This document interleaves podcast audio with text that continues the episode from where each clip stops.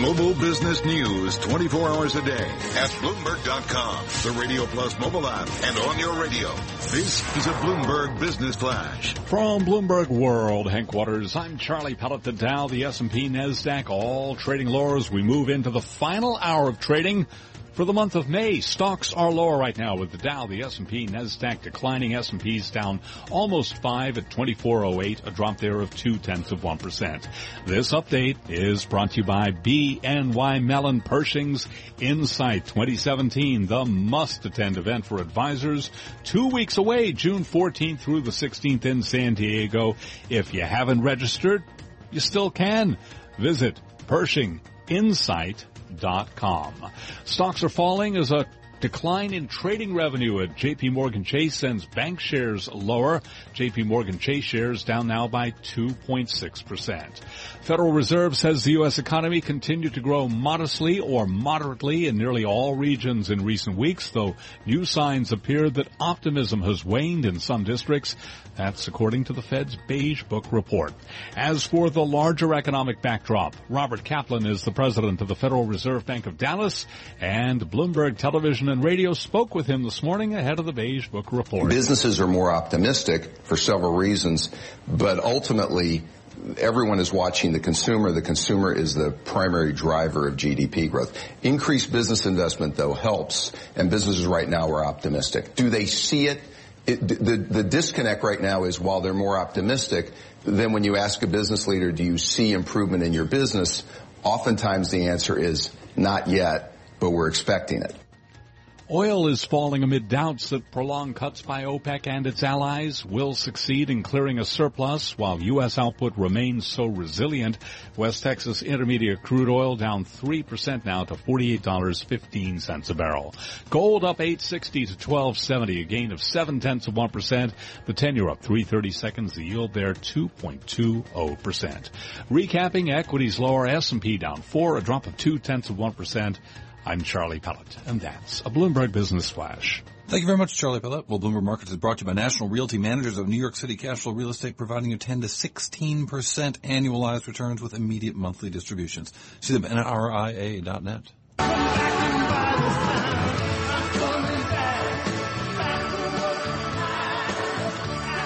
Sure does sound like Springsteen, isn't it? Springsteen. It's got to be if it's Dave Wilson with his, his chart of the day. Close, but not quite. Really? What? It's Little Steven. Little Steven, all on his own. Steve Van Zandt, absolutely. He's all grown got a, up now. He's got a new solo album out called Soulfire. It uh, has his own versions of a lot of songs he wrote for other artists. That's one of them. I'm Coming Back, originally done for Southside Johnny and the Asbury Jukes, and that recording was from last weekend at the Count Basie Theater in Red Bank, New Jersey. And you know who showed up during the encores, don't you? I can only Tony guess. Soprano. Right. Bruce, it'd be kind of hard for Tony to show up since True, Jim true. Gandolfini has passed on, but Bruce Springsteen R.I.P.. indeed was there during the encore. So anyhow, There is a great band in uh, uh, in uh, Rochester, New York, uh, in Fairport, New York, indeed known as Northside Johnny, which I commend to our listeners. The question is, to follow up on that, to save myself, is Tony Soprano the character still alive? I don't know. That's up for debate. well, I'll tell you what's not up for debate. Apple, has shed the curse of the Dow, and you know, in a sense, it's coming back, uh, and that's why I figured the song was particularly appropriate. And you look back to March 2015 when Apple joined the Dow Jones Industrial Average, and for most of the time, uh, the stock has actually trailed uh, the 30 share benchmark. So what's interesting is that this month you saw a reversal that Apple has now risen more than the Dow. In fact, it's done so well this year that it accounts for, as of yesterday, 267 points of the Dow's gain, and that works out to 21% of the total, more than any other stock in the Dow.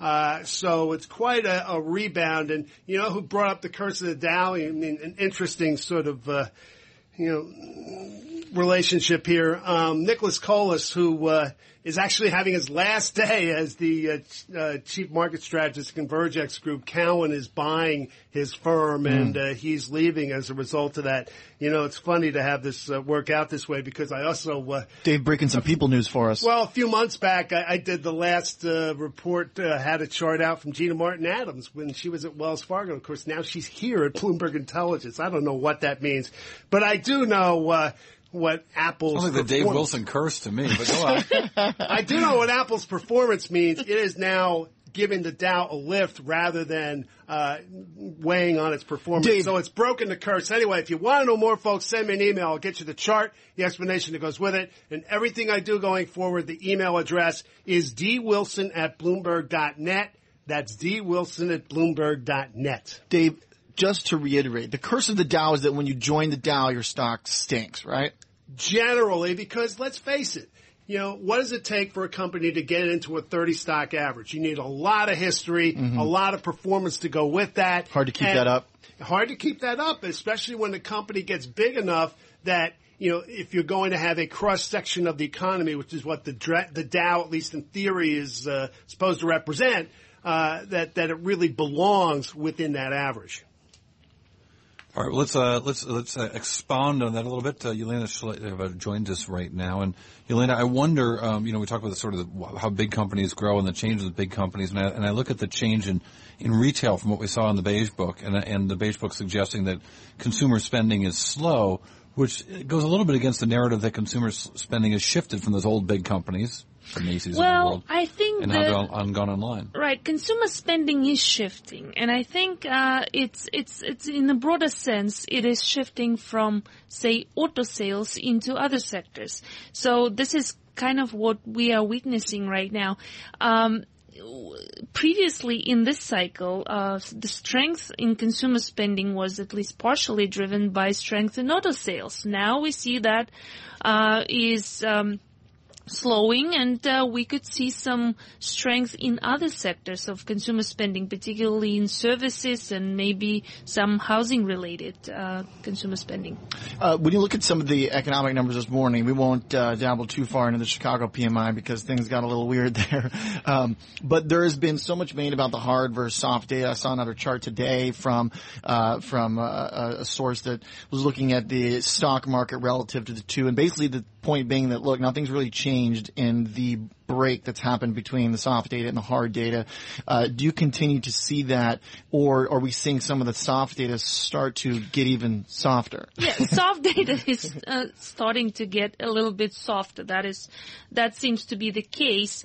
But at the same time, the hard data are not doing that bad. Yeah. Uh, actually, uh, I think um, you know we we should continue to see uh, hard data coming out in, and be uh, consistent with the story of a second quarter rebound in economic activity. I think that still holds. So uh, net net weak uh, Q1, uh, stronger Q2 will continue to paint the same modest to moderate picture that was reflected in the beige book today. Cory, if I could ask- a quick follow-up to Yelena, because I like to look at the economic surprise index, and it has started to fall off a little bit. It's still in positive territory, but it was in negative territory for the past year leading up to the election. If the election can't save us and that all that speculation can't keep us in positive territory, what happens when things start disappointing?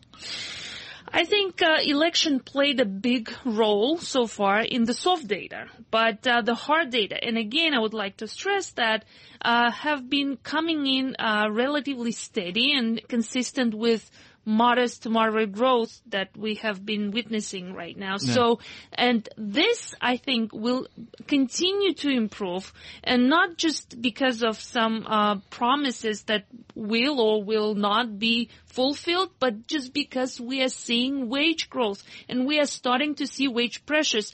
This was one of the most important things that uh, was featured in this beige book. Uh, you know, companies are starting to offer higher wages to uh, people to retain workforce. So this will be a game changer this year, we think, uh, and uh, that will uh, filter into uh, stronger income growth and stronger spending down the road. That's dramatic. That's uh, that's. I mean, that's the thing we've kind of been waiting to see, and, and you say we're seeing it. We're finally seeing it here. Yeah, uh, at least in anecdotal evidence, we probably won't see that in the le- next uh, payrolls report, uh, but we'll definitely uh, see that uh, this year. We think.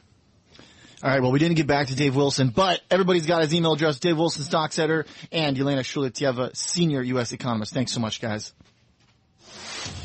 To Nathan Hager right now with a look at some national and uh, world news headlines in our 99.1 studios in Washington, D.C. Former FBI Director James Comey has reportedly agreed to testify before the Senate Intelligence Committee next week. CNN was first to report this. The Wall Street Journal says it could happen as early as a week from tomorrow. In the meantime, Comey has been meeting privately with special counsel Robert Mueller to make sure whatever testimony he gives doesn't step on his investigation into Russian election interference. Originally, Comey was going to uh, uh, testify, uh, you know, as early as possible, and that was put on hold as Comey negotiated with Mueller in terms of what he would be able to say. And now, apparently, the, the agreement has been reached where Comey will, will testify. It's Bloomberg national security reporter Chris Strohm. Still no final decision from President Trump on whether to stay in the Paris climate agreement. White House spokesman Sean Spicer says the president's listened to a lot of people and will make an announcement in the next few days. Some of those people reportedly include some top corporate executives. Tesla's Elon Musk tweeted today that he would quit the president's advisory councils if Trump quits the Paris Accord. Apple CEO Tim Cook reportedly called the president yesterday to urge him to stay in. And Andrew Liveris of Dow Chemical was the driving force behind a letter from 30 corporate executives backing the Paris deal. The New York Times is getting rid of its public editor. It's a position that was created more than a decade ago after the Jason Blair plagiarism scandal. Now the paper is creating a reader center to allow for more commenting on stories, and the Gray Lady also announced a new round of newsroom buyouts today, mostly aimed at editors, as it seeks to hire more reporters. Global News, 24 hours a day, powered by more than 2,600 journalists and analysts in more than 120 countries.